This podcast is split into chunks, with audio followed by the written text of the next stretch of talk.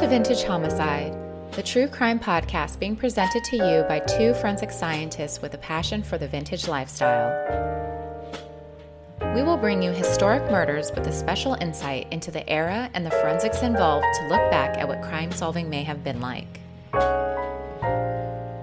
All proceeds from this podcast will gladly benefit 501c3s. Suitable charities are selected by the hosts or by the listeners. Listeners may provide suggestions by contacting us at vintagehomicidepodcast at gmail.com. This podcast is not intended to be an investigative report. All opinions stated herein are strictly from the hosts and are not affiliated with any law enforcement entity. This is a true crime podcast and may contain information that may be disturbing to some listeners. Audience discretion is advised. We are your hosts, Miss Ruby Wild and Miss Mayday, and this is Vintage Homicide.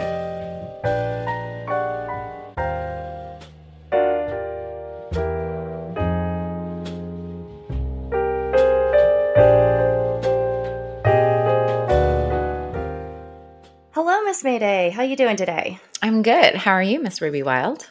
I'm doing good. We are trying a new recording platform, so give us some feedback. Let us know um, if it's up to par of what you guys are used to listening to us on. Just giving it a go based on recommendations, and because we're too cheap for expensive Zoom. we don't make money on this podcast. right. So, as a nonprofit, exactly, we're looking for some alternatives. So, we're giving this a shot. It looks looks okay, and we'll see how well it works for us. So, yes, give us. Some we just feedback. figured we'd warn you before we get started. Okay. So, technical okay. notes aside, what are we looking at today? In. Why did the phosphorus love a stick? Phosphorus love a stick? Mm-hmm. I don't know why. Because they made a perfect match. Mm, okay. that joke will make a lot more sense by the end of this episode, I'm telling you. Got it. Yes. nope. Yep. That makes sense to me. Okay. So we're going to jump right in. November 1st, 1885 at 930 Market in San Francisco, California, a woman named Cecilia Bowers had died. She had suffered from a terrible illness for a couple of months with no reprieve until she eventually gave up her fight at the age of 29. Her loving husband, Dr. J. Milton Bowers, who was 45, was by her bedside throughout all of her troubles. Cecilia's mother, a German immigrant, and her brother, Henry Benhayon, had also been there with her and had even called in more doctors for, you know, second and third opinions, just trying to do anything to save her. Those two doctors, along with Milton, agreed that she had passed from an abscessed liver. Now, Cecilia had not really had an easy life up until her death because she had already been married once before Milton. Her first husband was Sylvian Levy, and they married in 1871. Together, they had a daughter, Tilly, but this relationship didn't last and the couple did divorce. Now, I couldn't find out what happened to Tilly further because there was actually quite a few Tilly Levies in the area and I wasn't a thousand percent sure that Tilly was her legal name. So I tried my best, couldn't find it. And from what I did read, it does seem like Sylvian did remarry. But again, common name. It was really hard to track that one down. Okay. So we're going to have to leave them in the past. Now, Cecilia did find happiness again when she met and married Dr. Milton Bowers. Milton was born in Baltimore in 1843. He went off to study in Germany at the age of 16. He returned to America so he could serve in the Civil War in 1865, treating soldiers when they convalesced in Washington, D.C. In 1865, as a physician now, he graduated from the Eclectic Medical College in Chicago, and there he met his first wife, Fanny Hammett, in Chicago. She unfortunately also died prematurely in 1873. He chose, instead of staying in Chicago, to move to Brooklyn, New York to start again it was there that he met Teresa Shirk, who was his second wife. She was, from what all accounts described her as, was a wonderful soul, a beautiful actress. She was clever, and she had been a former patient of Milton's. Once the couple was together, they moved to San Francisco in July of 1874. And while there, Teresa published a novel in 1877 called The Dance of Life, an answer to the Dance of Death. Okay. It took me like forever to try and write that because my my brain didn't want to unscramble it, but it's just known as the dance of life. Okay. Now, unfortunately for Milton, his bad luck continued, and his second wife, Teresa, also died prematurely at the Palace Hotel January 29th, 1881. It took six months after her death for him to marry his third wife, Cecilia, July 19th, 1881. Hmm. So Okay. he wasted no time. yeah. So this Uh-huh. is his wife, third wife. Third wife. Wow. Uh, he seems to be a serial monogamist with terrible luck on his wives dying at young ages. Mm-hmm. Now, their marriage caused a rift in Cecilia's family because they did not like Milton and they didn't approve of like their meeting, their marriage, the fact that it was only 6 months after his wife died. And so her family kind of like cut her off. Okay. And so they were together for 4 years and that's when Cecilia's illness started bringing the family back together to support her. So they had really minimal communications before this terminal illness that she had. So after her time of death, she was sent to the San Francisco's coroner's office, and the coroner received an additional surprise in addition to her body, and that was an anonymous letter telling them that she did not die from natural causes and an autopsy should be performed. So Okay. Okay. So now, while Cecilia was ill, Milton thought he needed more help around the house because obviously Cecilia had started be- to become bedridden. So he brought in a nurse, Charlotte Zeising, and she was uh, there helping the whole time. Now, Charlotte went to the coroner and said that Cecilia's final request was to not have an autopsy performed. So Okay. he's got an anonymous note saying to do one, but he has what he assumes is firsthand knowledge of Cecilia not wanting one. Okay. Now, in addition to all of this, Milton had also taken out a large life insurance policy on Cecilia for just around a half a million dollars in today's money. And that was from the American Legion of Honor, and that was on November 2nd. Or, sorry, and so that was before she died. Now, November 2nd, the day after she died. So, all of this is happening at the same exact time, by the way. That's Mhm. why I'm mentioning it all right now. Yeah, and it all seems a little suspect. A lot of it, because then on November 2nd, the day after she died, a man walked into the American Legion of Honor's insurance office and told them, do not pay out on the policy, look into her death more. So you've got one saying don't do an autopsy, and you have an anonymous letter and anonymous tipster saying do one. So they did one. hmm The insurance company said that they were not going to pay out until there was an official cause of death certificate and everything was settled. So now Milton made a rush at planning and conducting his wife's funeral. Again, really suspicious. hmm So, because of everything that's leading into this to determine a cause of death, and they told Milton that, you know, we are doing an autopsy regardless. And he said, Well, I already planned the funeral, so we will release her body back to you after services have been conducted for you to do the autopsy. Because back in the day, you know, you like, you did kind of rush to get the body in the ground as they do start decomposing and things like that. Okay. So, with all of that being said, they were like, okay, go ahead, have your service, we'll come and get the body. Uh, some sort of quote unquote miscommunication happened, and the body was actually sent off to be buried. Okay. Yeah.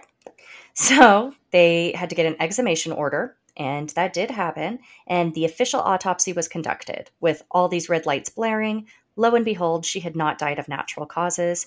She had been poisoned with so much phosphorus that her stomach glowed in a dim room, along with the strong smell. Yes. So basically, this meant that this was a phosphorus poisoning. Mm-hmm. Right. So we're going to talk a little bit about phosphorus and how it could be used as a poison. So phosphorus was and why it glowed. so Yeah. curious thing about phosphorus. So it was discovered by an alchemist, Hennig Brand, in 1669. He, ironically, and I don't know why people just did these random experiments, but he obtained it by boiling and condensing large quantities of urine until? Yes.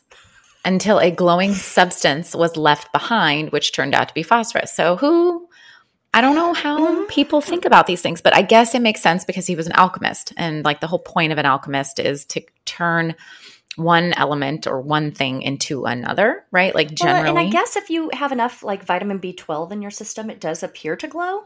Yeah. So I don't know why he was messing around with his own urine, but he thought he had this idea like, what happens if I boil large quantities of urine? And Okay, lo and behold, he discovered phosphorus this way because that's what's left behind. So, chemically, as a compound and as an element, phosphorus has several kind of forms that have really unique and striking properties. So, the two most common forms are white phosphorus and red phosphorus. White phosphorus looks as a waxy solid. So, this is what was left behind from the urine.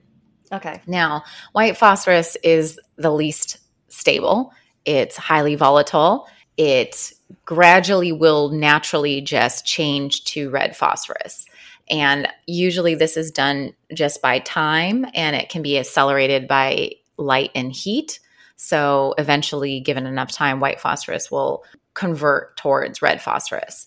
Okay. But as it does that in that process, white phosphorus, because it starts converting to red phosphorus, will maybe appear yellow in color.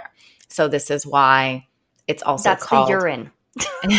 this is, yeah, it's basically just the impurities. So, like when you don't have pure white phosphorus and it's moving and changing towards red phosphorus, it appears yellow. So, it's called also yellow phosphorus sometimes. Okay, but they're all the same. It's all the same. So, and this is just due to the exposure of oxygen. So, as white phosphorus is exposed, it starts to convert. And this is what gives phosphorus this unique glow in the dark quality. So when it's exposed to oxygen, because it's very volatile and not very stable, it will kind of glow in the dark. It glows sort of a green blue. So kind of cool. And this is apparently what was reported and seen in her body, right? When they did the autopsy, they could tell right. that it was glowing in the dark. It's also highly flammable and something referred to as pyrophoric, meaning that it is um, self igniting with contact with air. So it spontaneously combusts. So okay, then. it is not a very stable substance. So, which ironically is why it has been weaponized in the past. And white phosphorus is commonly used and was used as an additive in napalm, which was oh. used oh. in Vietnam, right? And okay. in war. And then this odor that the coroners had recorded, right, when they had done the autopsy, the odor is that garlic smell. So it smells garlicky apparently when it starts okay. to combust and just generally it, phosphorus has a has that characteristic garlic smell apparently. Okay, I don't know why I just assumed it would smell like sulfur. Yeah. Even though it's not sulfur, but I just it's assumed sulfur. it smells like sulfur. Yeah. Yeah. It's because we don't have any experience with it, right? Like we're not going to just be using white phosphorus, but. And I'm not about ready to uh, filter out my own urine to figure it out. Yeah. So apparently when it does combust, it, it has that smell. And so I think if the body is full of it, it probably gives off this odor. And in history, it's used because it's highly toxic of course, it was used as a poison. So, it, in historically, um, it was used as a rat poison or an insecticide. When you ingest it, because this is something you're not supposed to do, it causes severe vomiting and diarrhea. It's your, this is the interesting fun fact about phosphorus poisoning in particular. Um, your vomit and your diarrhea can be described both as smoking, quote unquote, Whoa. and quote unquote luminescent. And Whoa. it will have a garlic like odor. So these are the qualities of phosphorus that like we can definitively be like, oh, this was phosphorus because it's smoking because of the tendency to combust upon contact with oxygen. right? And it's luminescent because that's one of its properties. It just glows in the dark. It's luminescent and it has this garlic like odor. So your vomit and diarrhea will glow. That's, I mean, unfortunately, that's really unfortunate, but it's also kind of cool. Yeah, it's a weird fun fact. Yes. Other signs and symptoms of severe poisoning can include dysrhythmias, so your heart rate changes, coma, hypotension, and death, obviously. So it is also highly dependent on the route of exposure. So if you ingest it or inhale it, you can experience abdominal pain, vomiting, difficulty breathing, and then extreme liver and kidney damage. But it also causes burns and tissue damage. So you'll see burns to the mouth and the esophagus and tissue damage along the gastrointestinal tract. It can cause burns on your skin within minutes and hours. So you really can't like come into contact with the physical substance of phosphorus directly. You have to wear gloves when handling it. But just in general, it's extremely volatile, right? So it can just ignite spontaneously, right. which can cause burns, right? So that's so crazy. Yeah. So it's really not, it's a nasty chemical. It's not really meant, obviously, for ingestion. Oh, a, a leaf, we'll come back to that. Yeah. We know this now. Now. um, maybe not so much at the time when it was first discovered, right? Because we know how history has a weird way of trying to mm-hmm. understand mm-hmm. things. And so the lethal dose of white phosphorus can depend also on how you're being exposed to it, but it's extremely toxic and even small amounts. So, as little as a few milligrams can cause severe harm or death. And yeah, it it can be detected in your blood. And so when you have elevated serum phosphate levels, it's indicative that you had an exposure. So again, in a postmortem situation, and although phosphate production is a normal byproduct of elemental phosphorus metabolism in humans, the normal phosphate concentration does not rule out an elemental phosphorus exposure. Okay. So we can tell the difference basically in testing.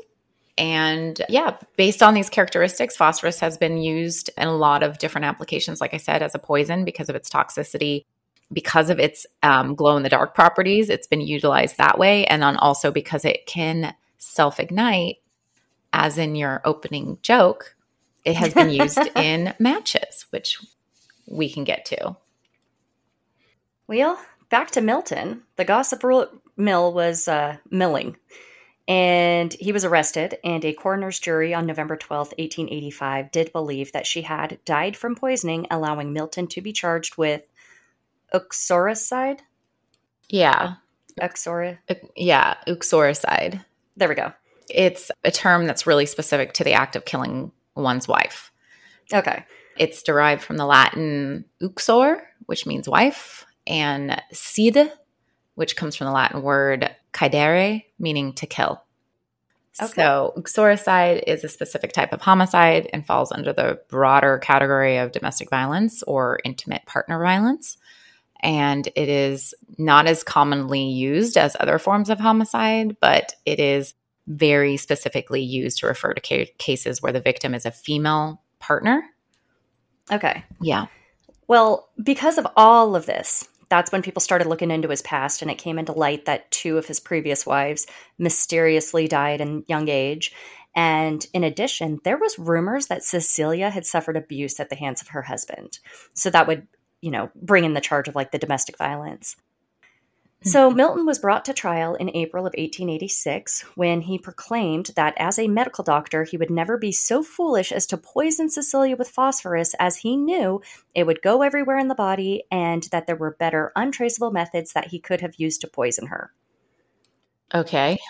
Basically, his defense was that he was not idiotic enough to use this poison to poison his wife if he was trying to kill her. Okay. So if he was, had done it, he would have yeah. done it differently. the the whole OJ Simpson, if I had done it kind of thing. Yeah. Mm-hmm. Okay. All right. So yeah. In addition, the couple did have a housekeeper, Teresa Farrell. She and the nurse had both taken his side in the trial. So the two women did testify on behalf of Milton, but there was a little bit, you know, there was there was the conflict about the science of detecting phosphorus in the human body. Because mm-hmm. as miss mayday was saying like obviously this is all kind of a growing exercise. We are still in the late 1800s we're still working on chemistry as a whole. Mm-hmm.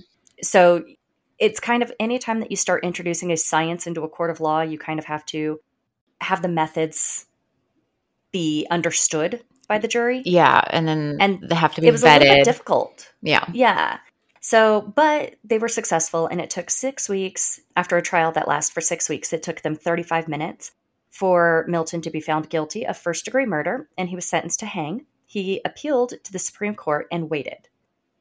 Now, that's not all that was happening, because a year and a half later, on October 23rd, 1887, a man had gotten a room at a boarding house at 42 Geary Street from landlady Mrs. Higson. he elected to stay in room 21. But so basically, he went to her. He said, I want room 21. She says, It's not available. The next day, a different man went and said, I want to stay in room 21. She said, It's not available, but it's available tomorrow if you want to put a deposit on it today. He said, Okay, put the deposit down. And now it was his room. So this didn't end well because a couple of days after this, uh, Mrs. Higson went into the room to clean it, and there was a dead male in room 21. Okay. So, but she noted it was neither of the two men who had asked to stay in room 21. So it wasn't the guy who put the deposit down, nor was it the guy the day before. okay. So this is a third Dead. independent male Yeah. Who was that was found dead. And yeah. So keep in mind, we're still on Milton's story. So this dead man was found with a bottle of cyanide potassium, a closed bottle of cyanide potassium, a bottle of whiskey, and a suicide note written in triplicate. And the letter was a confession that this man, this decedent, was the one who killed Cecilia, his sister. So remember how I said that Henry was by Cecilia's bedside throughout her final illness? hmm Yeah. So this man had written a suicide note confessing that he was the one that poisoned her. Okay. He also stated he wanted to kill Milton. It all started because he wanted to kill Milton because he hated him so much, but his sister discovered the plan, so he poisoned her instead. Okay. This is Now- odd and strange. So this is a year and a half after Milton is sentenced. Yes. So he's he's waiting for the appeals process. Okay. He's waiting for his appeal to be held, heard by the Supreme Court, and that is when Henry is found dead His brother-in-law. suicide note. Yeah. Okay. All right. Okay. So now Mm, circumstances alone make this kind of shady, but remember how I said that the cyanide was tightly closed? Right. Now, I believe that we have talked about cyanide before in a previous episode Yes, but just and generally. how long it takes to like die from it or like s- symptoms or Right. So cyanide poisoning can actually occur pretty rapidly. It can really depends on obviously how you're being poisoned with cyanide, but if it's ingested or inhaled, it could be fast acting and it's because of the fact how cyanide works. So remember we talked about this with regards to executions. So cyanide interferes with the body's ability to use oxygen. So it leads to swift impact to your organs and your vital functions, as in breathing. So you can actually die of cyanide poison within minutes or hours, depending on the exposure. But inhalation of cyanide gas or ingestion of concentrated cyanide can lead to rapid onset of symptoms and a swift progression to unconsciousness and then death. so we have a tightly closed cyanide bottle and apparently his body wasn't just like slumped there. The body was laid in bed in a coff- um, quotes coffin type manner, which is you know the, those old Dracula movies Yeah. where they sleep with like their arms across their chest. yeah. That's how he was found. Okay. Okay. And finally, the pen that was with the letters, so the only pen in the room that could have possibly written the letters, hmm had never been used. Okay. Which I'm assuming that means that they were like the inkwell pens that you can tell. Yes. Like- yes. So you couldn't tell that with like a ballpoint. In 1887, this is the year, right? His body is discovered. Yeah. In 1887, dip pens were the most common writing instruments during that time. And so a dip pen consists of a handle or holder made of like wood or metal with a metal nib as the writing end. And that nib is the like pointed part of the pen that comes in contact with the paper, right? And in order to write on paper, you have to dip the pen into an inkwell or an ink bottle and you saturate the nib with ink and then it uses like a capillary action where the nib draws the ink inside and then as it makes contact with the paper the writer can make you know written words. And dip pens require periodic redipping into the ink because you know the ink flow will get depleted while you write. So again if it was used there would be ink in Right. the nib so they can tell that this was unused because the metal nib was inkless. So, And then finally, Henry's friends told police that was not his writing. right. So all of that together and the timing and who it was, everything's getting real suspicious here. Yeah, so it seems the staged, right? li- little bit. So, what are the coincidences that Milton's retrial is happening right when Henry confesses and Henry is no longer available to testify against him? Okay. Which is another thing that was a problem. Mm-hmm. Now, police, again, they are not letting anything slip through the cracks, and they decided to check Milton's visitor records Mm-hmm. at the jail, and it showed that the nurse, Charlotte Zeising, and his maid, Teresa Farrell, had gone there daily to visit him upon his incarceration. Okay. This is notable because Teresa's husband was John Dimmig, who also went to see him from time to time. This piqued inspector's interest, went back to the rooming house to ask if one of the men who asked to rent room 21 was John Dimmig, which she confirmed he was the second man that put the deposit down for room 21. Okay. So we've got a whole bunch of connections happening. Now, when questioned, John said that he rented the room to liaise with a woman from San Jose, but that it fell through and he had no clue how Henry wound up in the room that he had rented.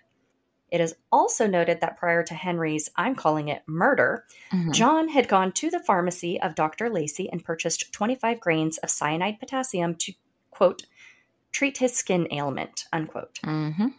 So, a lot, lot of connections happening. Yeah. So, A lot of John random coincidences. Isn't it crazy? So John was arrested Mhm. and he was brought to trial. But his first trial jury actually ended in a deadlock, and the second trial was an acquittal. Weird. So, now this is based on the conflicting testimony of handwriting experts and of the alleged confession notes. So, now with Henry's death essentially being declared a suicide with a confession of killing Cecilia, the Supreme Court felt that there was no way that they could bring Milton to trial for her murder. Oh wow. So, like, yeah.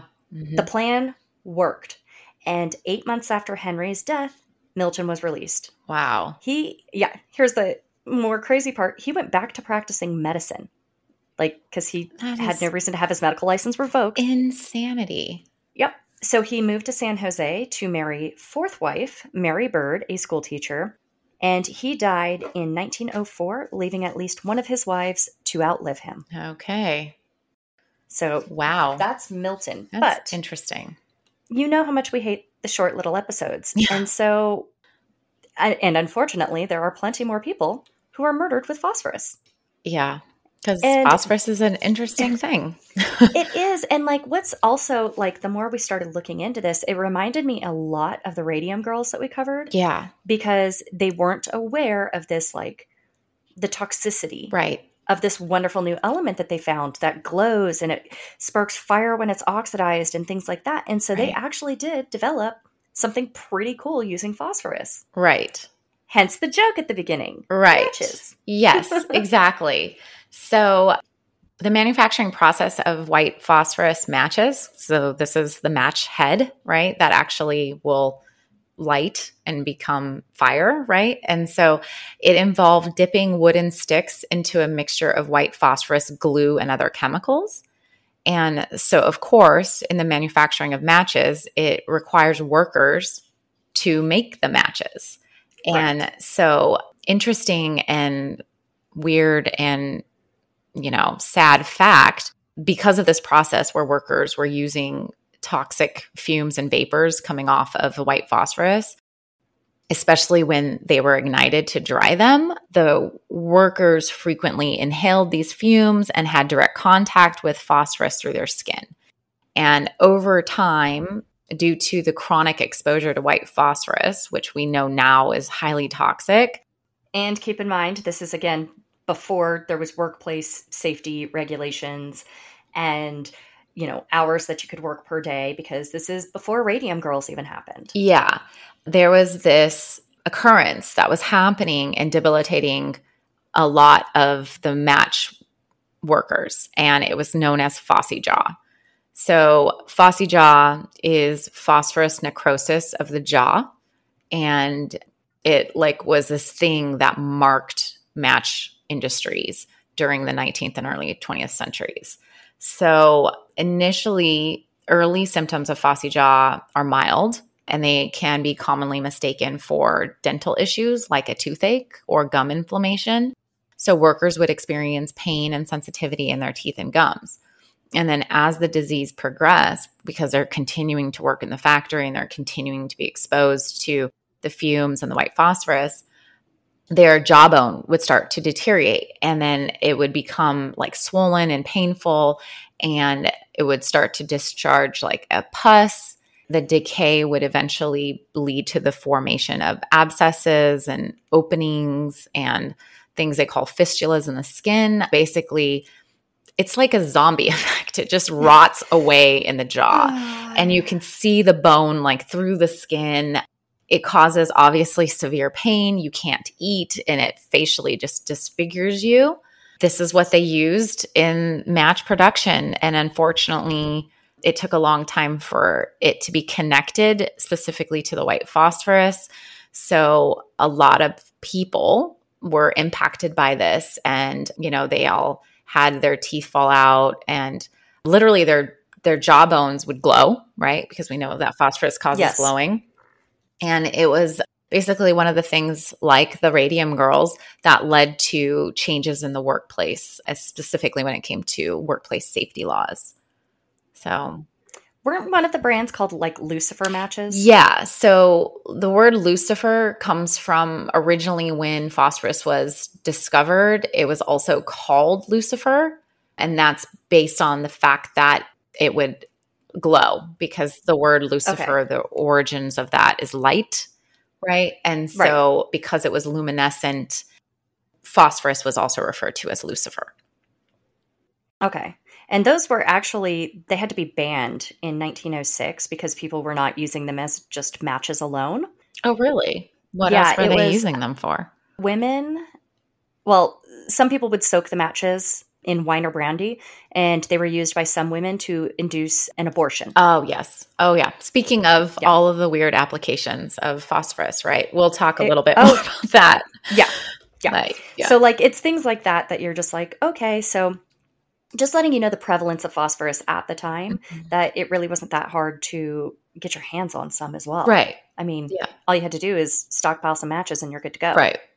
So, Cecilia's murder by phosphorus was not an anomaly, and that's evident by the next case we're going to cover, which is at Leamington Mental Asylum, which was built by the Metropolitan Asylums Board at Abbots Langley in Buckinghamshire. because it, it all has to be like very wordy, and that was to serve North London. Okay. Now, this asylum covered 76 acres and was all new buildings when it opened in 1870, and it was put in place to house, I'm quoting this, quiet and harmless imbeciles. Quote. And it had over 1,500 patients. I hate how they used to call people that. Yeah. That's just me. Yeah. And the reason that I segue into that, because 19 year old Carolyn Ansell had been committed there and she was one of five children. One of her sisters had passed around seven years before she was committed, and then tragedy befell them at this point. Now, Carolyn's sister, Mary Ann Ansell, was born November 18, 1877, in Greater London, England. She was a domestic servant at a boarding house in Great Coram Street, Bloomsbury, in 1899 at the age of 20. She decided to treat her sister in Ward 7 of the asylum, so she baked her a cake. She wrapped it in brown paper and sent it to her March 9, 1899. Carolyn was overjoyed and ate the cake at tea time and shared it with some of her friends in Ward 7. And this ward was actually the epilepsy ward. So it's not like there was nothing wrong with them. Like they, yeah. they were just there because their family didn't know how to treat epilepsy. Mm-hmm. But because it was her cake, she consumed the majority of the cake herself. You know, I'm willing to share same thing, but you know, I'm going to make sure I, I satisfied first. Yeah, her sister made so, her this cake, so exactly, it's my cake. Mm-hmm. You're lucky enough to get a bite. And that's kind of what happened. And unfortunately, that was the decision that she made, which is probably how I would wind up getting murdered myself. Because later that evening, all who ate the cake fell violently ill, but Carolyn was the only one who did not make it through the illness alive. Okay. Now, it didn't seem like it was natural causes because she was perfectly fine. And everyone that shared the cake with her also fell ill. So, common denominator, the cake. Mm-hmm. Police traced the cake back to Mary, but why would Mary kill her sister? It appears money and love. Mary had a lover or fiance, I heard it reported both ways, who they wanted to wait to get married until they were financially stable. Well, Mary made this happen. She took out a life insurance policy on her sister the previous September, and she claimed it was so that way she could provide her sister with a proper burial if she did happen to pass. Now, her passing happened sooner than later, And she followed this up with the purchase of rat poison containing phosphorus near where she worked. Mhm. So, again, rat poison. Now, this was a coincidence as an examination of Carolyn showed that she had been poisoned by phosphorus. Mary claimed that she had purchased the rat poison to kill rats at the house where she worked. Remember, she was a domestic servant. But her boss, Mrs. Maloney, told police they didn't have a rat problem. She never told her to go purchase the poison. And this day and age, you're not going to go out and purchase something willy nilly because you don't have the spare money to do it. Mhm. So you aren't purchasing it unless your boss is telling you and giving you the money to do it. Mhm. She was officially put on trial June 30th, and the trial only took two days. The shop assistant who sold her the poison testified, along with the proof of the life insurance policy and the cake delivery and the handwriting on the packaging of the cake, and it was pretty open and shut. She was sentenced to death, but of note, the prison where she was to be hanged did not have their own gallows, so they needed to borrow one from nearby Bedford prison. The execution was carried out, and even though there was numerous backwards for clemency on her behalf, based on possible mental health issues, her age, and her status in society, none of it worked. She was actually hanged in St. Albans prison the morning of July 19th, 1899. The crowd outside waited for the raising of the black flag, and at this time, it was not to a cheering crowd. Some were even kneeling and praying for her. Mhm. So this is one of those rare occurrences where a murderer they did not want them to be sentenced to death. Mhm. She was the last woman to be hanged in the 19th century and the youngest to that date to be hanged in private. Mhm. So there was another Mary who also did not like to wait for nature to take its course. Mary Elizabeth Cassidy was born June 11th, 1889 in Catchgate, Stanley County, Durham.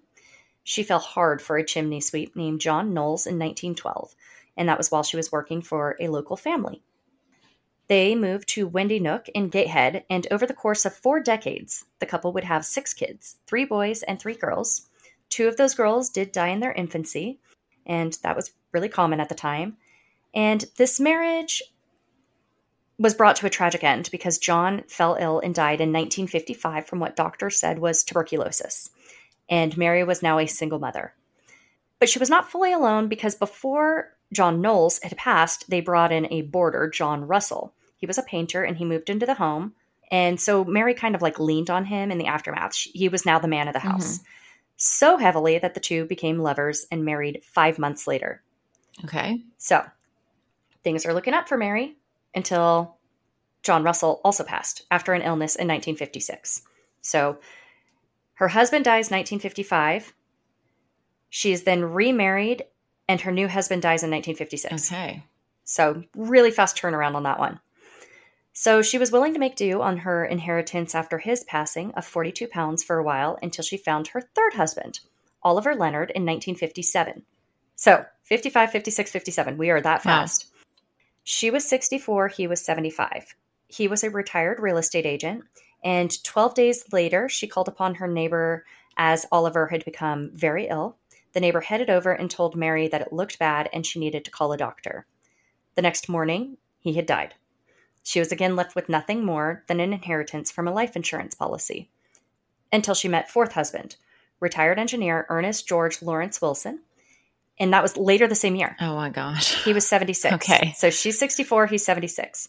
She was probably hoping this would be the final husband when they married and her string of bad luck would be over.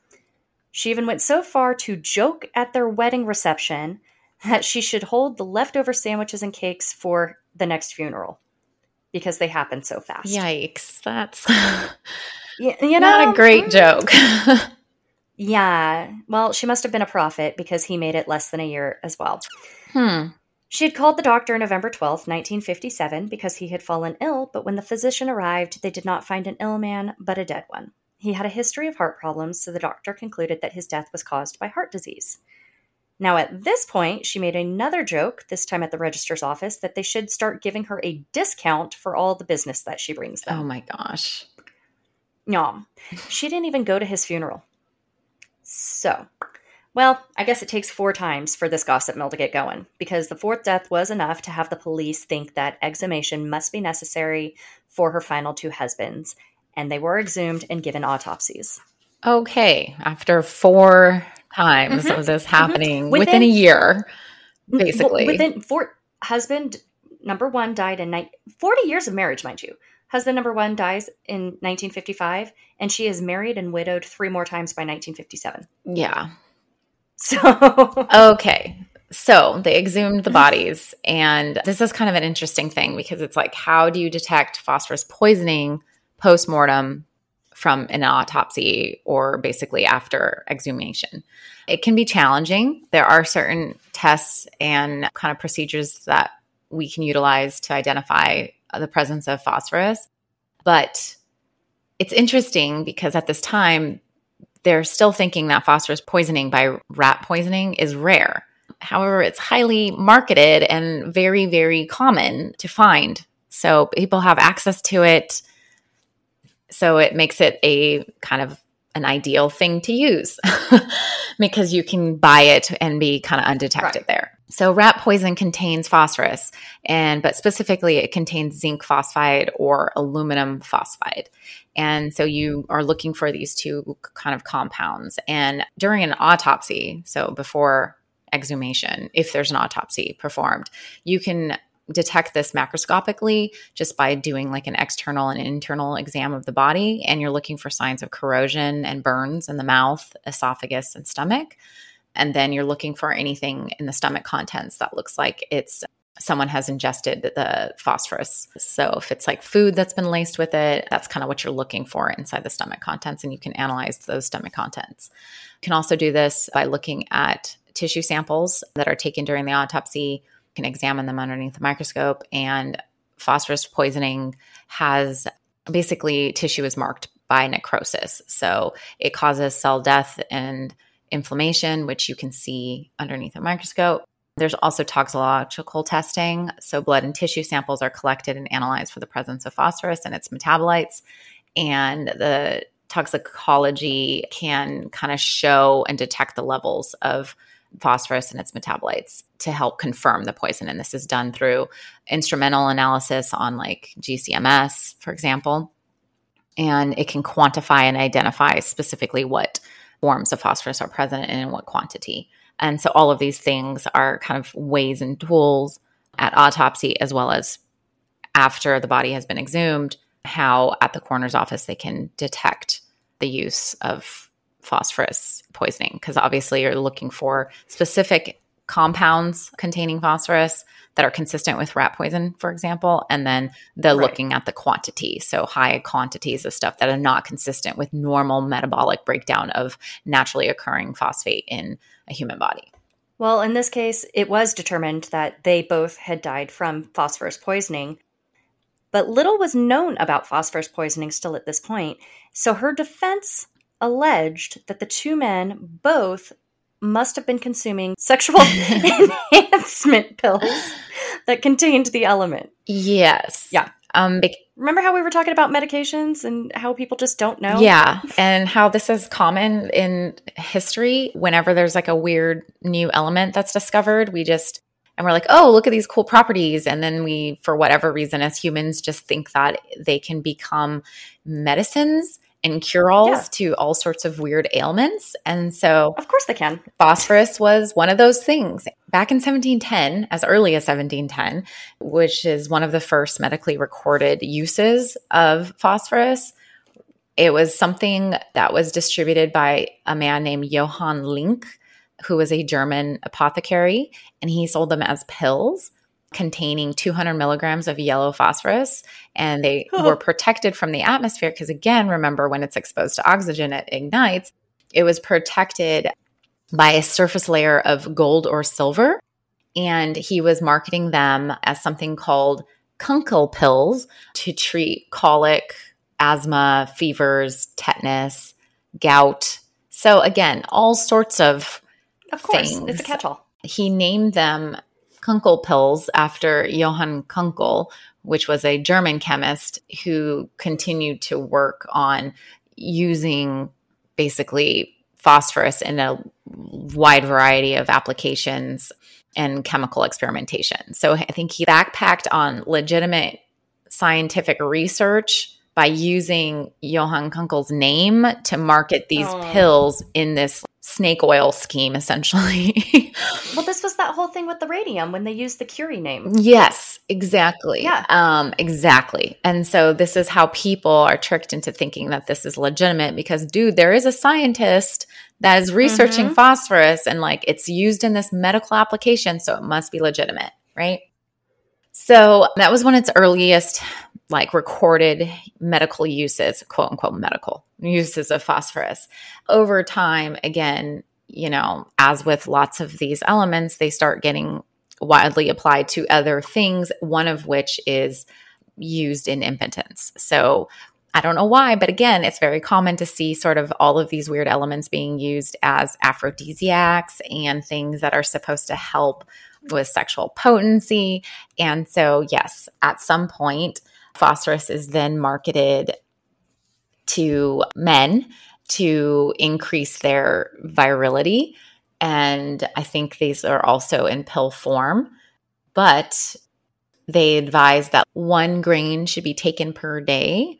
Mm-hmm. And then one of their preparations involved emulsifying that phosphorus with like almonds and mixing it with a bunch of other things like cod liver oil, right? So we see all these methods of mixing it and like changing the flavor of it um, so that it is more, you know, easily digested and eaten. I was just picturing. You said that it had the smell of garlic, so all these men walking around with garlic breath trying to get laid. Yeah.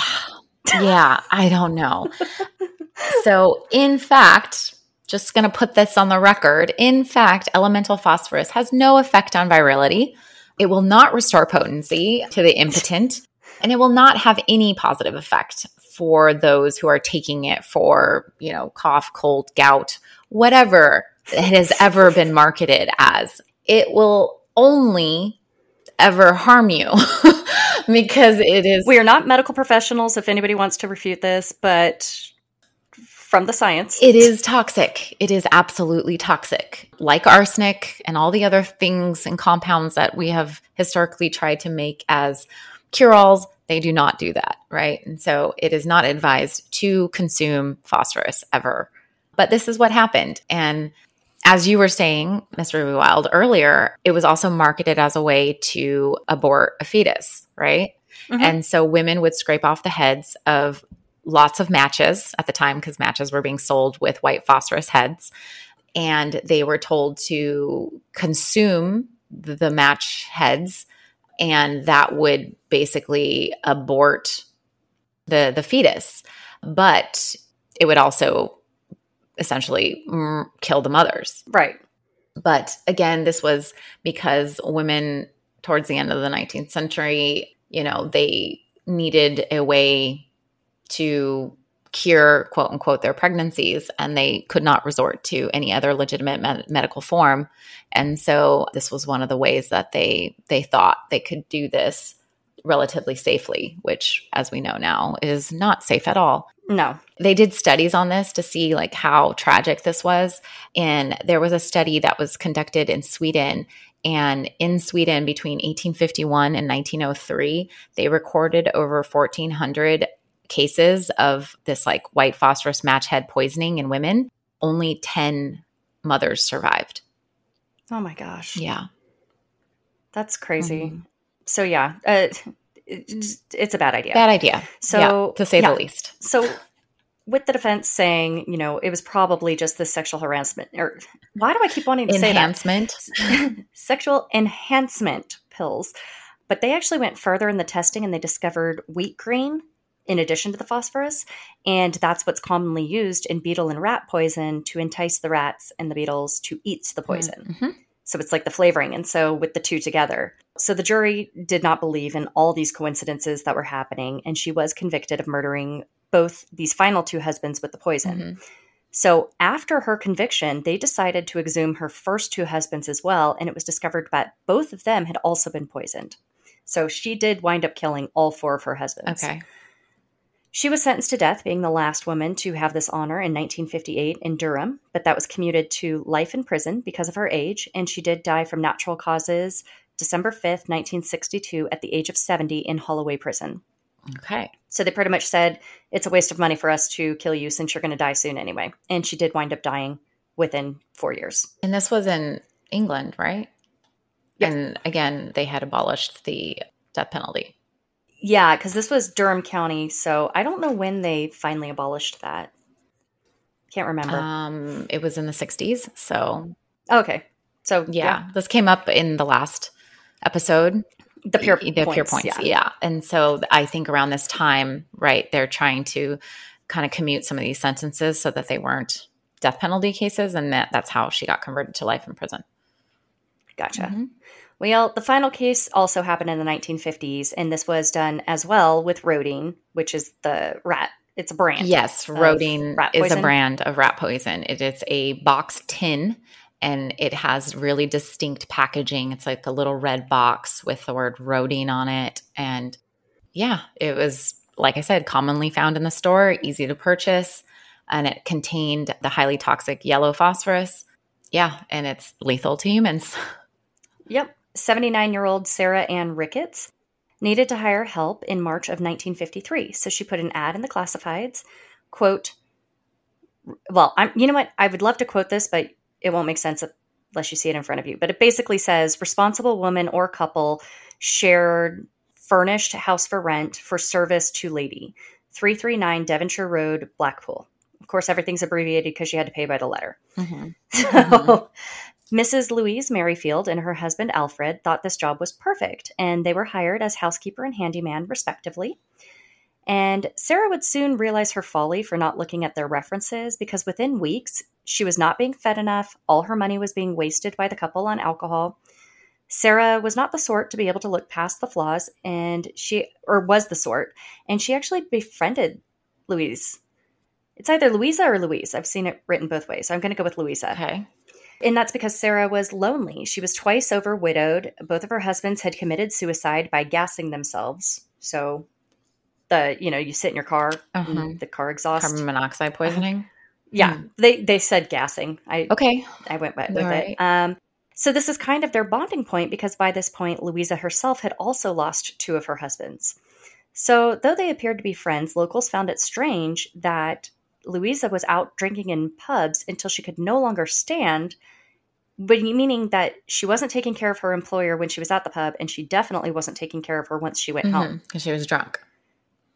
And, Yeah, all, so and an awful lot of like dead husbands in this time period Uh-huh. as well. Yeah, yeah, and it, it's By the way, you know, totally Whether normal, you know, like, suicide oh, or homicide, just dead husbands. A lot of dead Yeah. husbands. you know, it, it happens, you know, and it's bonding if you're twicely widowed with somebody else. Okay. So, unbeknownst to all, Sarah had recently revised her will, leaving the bungalow that they were all sharing to Louisa. And this was backed by Dr. Yule on April 9th, who declared that Sarah was un- of sane mind when she made this addition to the will. Okay. Why somebody thought that that was necessary to call in a doctor to verify this, unknown. But it is known that it appeared to happen just in time because Sarah died the, in the evening of April 14th. Louisa actually left her there until the next morning. She said she didn't feel the need to bother a doctor for a dead woman. Mm. Okay. So now it kind of okay, makes sense getting- why one would um, seek a doctor to proclaim Yeah. publicly that she was of sane mind when she changed the will. Mhm. Okay. So the next morning, it's unclear what finally tipped off the investigation into her death, but one did occur. So, you know, doctor was called in, she was dead. Okay, this is a 79 year old woman, hmm but something happened behind the scenes that tipped off an investigation. Okay. None that I could find solidly, like plenty of anecdotes, assumptions. Yeah. So, either way, the investigation occurred. She had already been examined by the doctor the previous day, who diagnosed her with mild bronchitis. It was also noted April 12th, Louisa told her friend, Jessie Brewer, that she had to return home to lay out an old woman.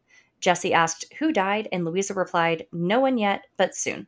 Okay. So after Sarah's death, Jesse went to the police. So that could have been what sparked it, or it could have been the police asking for information about it, and Jesse felt the need to go to the Okay. So by April 20th, police investigation was in full swing, and they visited chemists and grocers around the area, and they investigated what Louisa had told friends and the new will. So it's becoming it's like gaining momentum and it started becoming a high profile media sensation. And the papers started digging into Louisa's history at this point. Mm-hmm. She was she was the rage. So Louisa was born Louisa May Highway in 1906. She was the youngest surviving daughter of seven children. Her father worked at local coal mines. In 1931, when Louisa was 25, she married Joseph Ellison, who was 24, while she was working as a Salvation Army captain. They had six children together, but two died in their infancy. That sounds a lot like the previous case. Yeah. Six children, and yeah. Mm-hmm. So in 1946, she was found guilty of ration book fraud. Yes. So, ration book fraud is something that's referring to this spe- very specific time period. This was around World War II, right? And rationing was a system that was implemented by a lot of countries, including the United States, the United Kingdom, and all the other allied nations. And it was a way of managing and distributing essential goods such as food, fuel, clothing, and other commodities that were in short supply due to the demands of the war effort. So, rationing aimed to ensure that everyone had access to these necessities. And it was meant to prevent like hoarding and inflation and and just overall shortages. Like, let's equally distribute things out or ration them, right? And so they did this through the use of ration books, which were issued to individuals and families. And the books contained little coupons or tokens that you could exchange for specific quantities of whatever that item was, like flour, for example. And each person's ration book was associated with their name, their address, basically their identity. And so fraud refers to these illegal practices that individuals started utilizing to manipulate the rationing system for personal gain. So, one way to do this was counterfeiting ration coupons. So, people would produce fake ration coupons that could be used to acquire more ration goods than they were allowed they were very difficult to distinguish and like detect these counterfeit coupons. Another way that people were committing fraud was multiple registrations. So some individuals might register under a different name and a different address to receive multiple sets of ration books, again, allowing them to obtain more goods than they should be receiving. There was also theft. So people would just straight up steal other people's ration books and then there was hoarding that was happening. So you could somehow obtain large quantities of a rationed item. This is obviously through the use of other fraudulent means like counterfeiting, for example, or stolen ration booklets. They could then resell some of these at a higher cost or just you know, trading it and bartering it for other things. Oh, you mean like the toilet paper hoarders during COVID? Yeah, sort of in a black market yeah. way where like suddenly all these mm-hmm. items are like 10 times as expensive and you can only get them in eBay or something. You know, mm-hmm. it's something like that. Jerks. If you did that, screw you. So this is all generally called ration book fraud. So, okay. So this gotcha. is what she did, I guess. She did in 1946. And so, because of this, and she was found guilty, she had all four children removed from her and her husband's custody. She went to prison to serve her sentence because she refused to pay the fine, and she served 84 days. Her children did not seem to hold any ill will towards her, however, because she actually maintained relationships with them. Okay. So they, they were never actually returned to her custody, but she continued to be in contact with okay. them. Her husband, Joseph, died from subacute infective hepatitis at the age of 44 in October of 1949. Okay.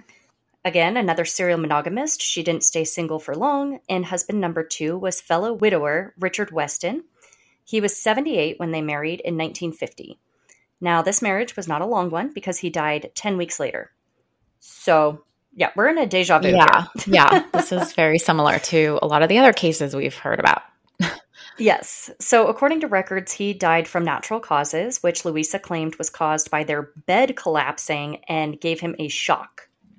So, because he was so old, he was 78, she said that when their bed broke and fell, it was like a panic and it caused him to die. Okay. All right. So, husband number three came when she was 44 and he was 68. And this is Alfred, the one from the beginning of the story. Mm-hmm. And that was Alfred Edward Merrifield, and their wedding took place that same year. He was also a widower because his wife Alice Whittle died in 1949, but they weren't really together when she died. He abandoned her and their 10 children in 1928. Oh my god. What was so, with people back then? I have I don't know. I don't know. Like he just he literally he had 10 children with her and in 1928 left, never went back, never divorced, nothing. Yeah. So, was he technically a widower? Yeah, cuz you know, she did die, but he was a dirtbag. Okay. So, back to the time leading up to Sarah's death and the checking of references, Louisa actually had 20 different jobs between 1950 and 1953, fired from every one for poor attitude, laziness, and unproven theft. So, had she just checked a little? Yeah. Poor Now- woman. yeah. So, Louisa had attempted to have Sarah cremated quickly, but she had an autopsy first. And that showed that she had indeed been poisoned. Her autopsy showed bran, as we mentioned, and 0.042 grains or 2.7 milligrams of phosphorus in her stomach. Oh, Her intestines had 0.0999 grains or 6.4 milligrams. yeah. So this is common makeup of the that Rodine poison mm-hmm. of the time. Mm-hmm. So April 30th, Louisa was in custody and charged with Sarah's murder. Her husband was arrested the following month. And what was stated at the trial was that Sarah was very fond of jam and rum. Like so fond of jam, she would be eating it by the spoonful. Straight out of the jar, that was her meal. Okay. So they said that the Rodine could easily have been consumed in either of the mediums because it would have hidden the Mm-hmm. Right. Because the jam was so Sweet and, and, the rum. rum. They have such strong Mhm. flavors, yeah. So and the actual poison box was never found. Okay. Regardless, Louisa was found guilty and sentenced to death. Alfred was found not guilty. So Louisa was hanged by the famous Albert Pierrepoint. Pierrepoint. hmm That's why, you know, we thought that this was a good second case to that one. And this was with his assistant, Robert Leslie Stewart, September 18th, 1953, at the Strangeways prison, which is kind of a fun name, Strangeways. Yeah, it's no longer referred to as Strangeways Prison. It was officially changed to HMP Manchester, but that's because this prison is located in Manchester, England.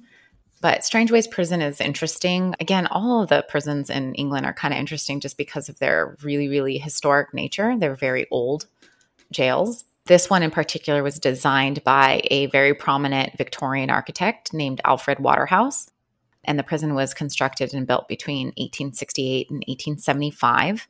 It was officially opened in 1868, and this was as a re- response to the need for a more like modern and humane prison because this prison, Strangeways Prison, replaced the outdated New Bailey prison. So remember the the Bailey Yeah. from previous episodes in the past when we talked about prisons and executions in England.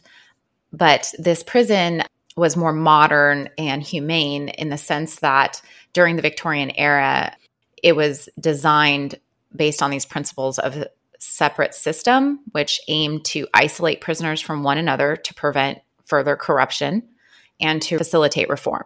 So the architecture of the prison was designed to have separate cells for each prisoner. And then there was a central hub for surveillance. And then there was a large central exercise yard. So this was kind of the So was it like they were spokes almost on a wheel? Is that kind of how it was? sort of, yeah. So it was circular. So if you look up the, Yeah. the the prison itself and the architecture of it, I don't know if you recall from our previous conversations about prisons, but there's like that central circular area in the middle of it. Yeah, and they Yeah. it does come off as wings from it. And I wasn't sure if I was like remembering another one or if I was just like making up that was one, a different prison, I believe, but they were all kind of designed with a similar aesthetic, only because, again, it was based on this principle of separate systems, right? So, and this occurred in the Victorian era. Over the years, Strangeways underwent lots of changes and updates to obviously accommodate and evolve to the new penal philosophies and also to changing attitudes towards criminal justice and reform, right? You know, like all prisons, it faced overcrowding. And then that's kind of at the point in which it shifted again there was there was a riot and and this was all because of like Yeah. the overcrowding and so that's essentially what changes strangeways prison rebrands as hmp manchester in the modern 20th century Gotcha. but Yeah, this interesting history of hanging at strangeways, right? Speaking of Albert Pierrepoint. So the first person that was hanged at this prison when it was newly constructed was in March of 1869. And that was the hanging of Martin Johnson. And then the last hanging in strangeways was in 1964 of Gwynne Owens Evans.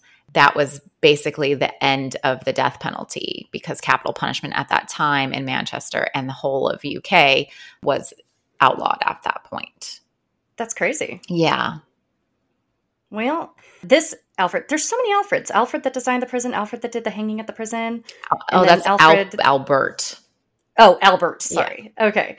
So, well, this Alfred, the surviving Louisa's final husband, actually had a battle with Sarah's children, Sarah the victim, about who rightfully owned the bungalow because of the will. Oh, yes. It was put so, in Louisa's name, correct? Yes, but he was married to Louisa. Mm-hmm. So when Louisa is not able to take it anymore, he believed he should rightfully have ownership of the bungalow. Mm-hmm.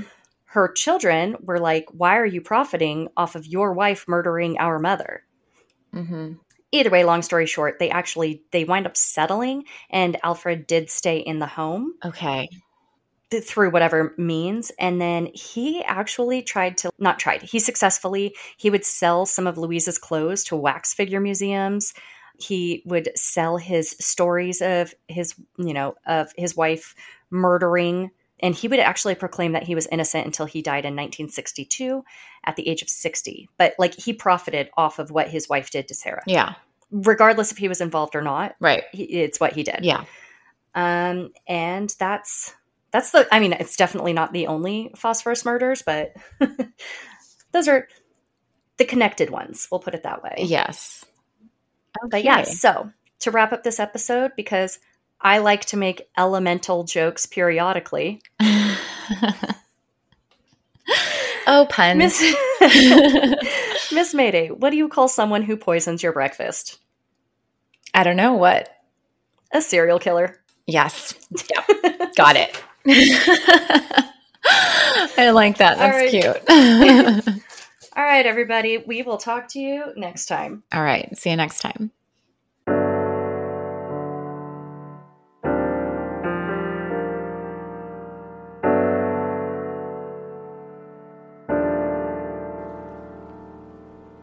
Vintage Homicide is produced and edited by your hosts.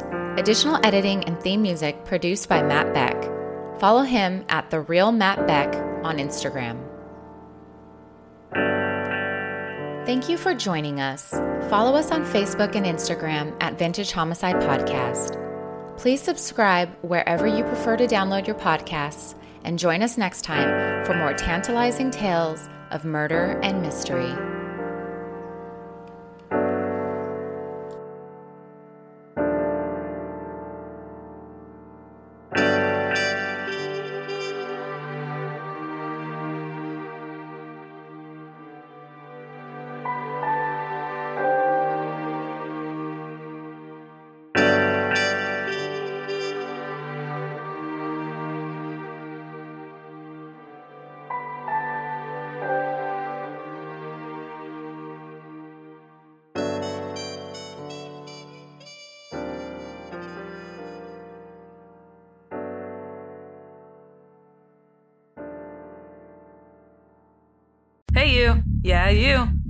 Hearing us right now. Welcome to Cryptic Soup.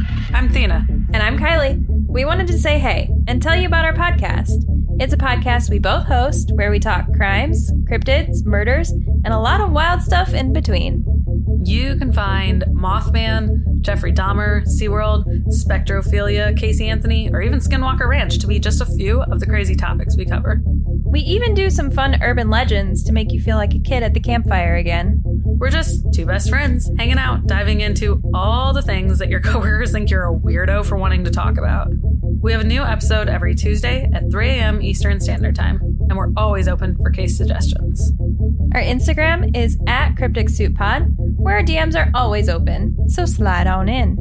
We always want to hear your opinions about any cases and episodes we cover. You can find our episodes on Spotify, Apple Podcast, and most podcasting platforms. At Cryptic Soup Pod, The menu is always overflowing with crazy topics you'll want to hear about. So join the conversation today and come hang out with us. Stay tuned.